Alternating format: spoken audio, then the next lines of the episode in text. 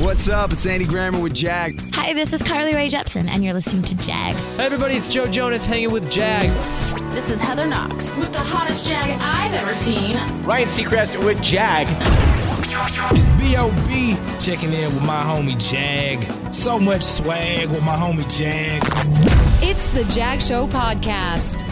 Welcome in. I am John Jagay. No matter what business you're in, it is crucial to super serve your clients. I'm told there are two ways to build a business. There's the Amazon model, which is just doing everything by scale.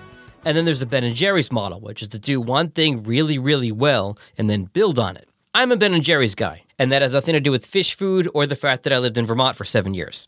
Something I pride myself on is above and beyond customer service.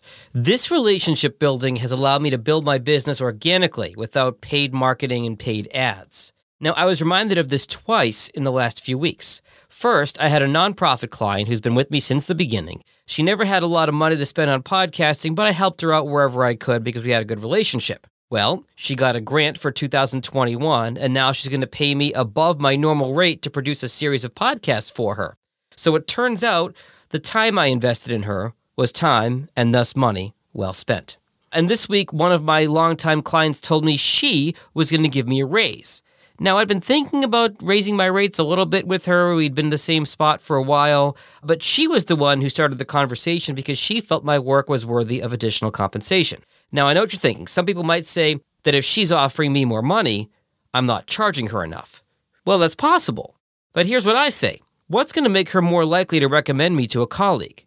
Me asking her for more money or her telling me I deserve more money? What's going to leave her feeling better? So that is my tip of the week. Super serve your customers and clients no matter what industry you're in. Okay, on to this week's podcasting news. Apple is now allowing you to embed a podcast onto your website. Finally catching up to something Spotify did a while ago. You want to know how? There's an Apple Media Services Tools webpage linked in the show notes. And it is nice to see that Apple's doing something as Spotify kind of keeps closing the gap between them. According to Buzzsprout, and as reported in Pod News, Apple now accounts for less than half of Buzzsprout's total downloads. That's a significant threshold to cross. It's still far and away number one at 47% of their total, but Spotify's getting closer. They're in second place at 24%. That lead is narrowing. Google Podcasts still lagging way far behind in third place at 2.4%, then everybody else below that. You can see the graph for yourself from the link in the show notes. Nielsen, the ratings people, they say podcasting will be a $1 billion industry in 2021, and with 20% annual growth, total audience is on pace to double by 2023. There's a podcasting event tomorrow, Audio Recess from PRX and the Google Podcast Creators Program. It is a day-long Saturday seminar. You can check that link in the show notes.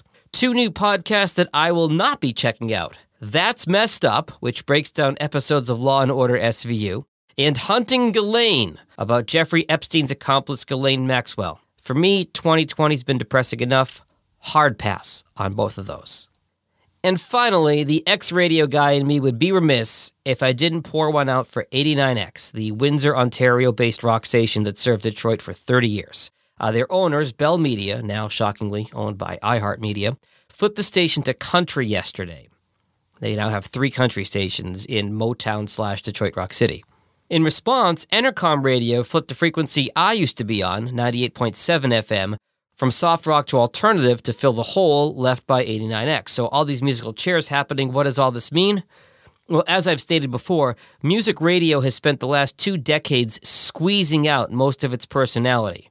So today, if you don't have a spoken word format, that is news, talk, or sports, or at least a really big morning show on a music station, you really don't have a chance. That is part of the reason I transitioned from radio to podcasting. If you need help with your podcast, editing, creating, or anything along the way, I'm happy to help. You can contact me from the links that follow or in the show notes. As always, stay healthy and stay safe. Happy Thanksgiving. Later. Thanks for listening to the JAG Show podcast.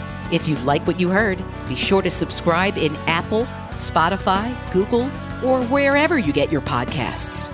For help with your podcast, find JAG on social media at JAG in Detroit, or on the web at jagindetroit.com.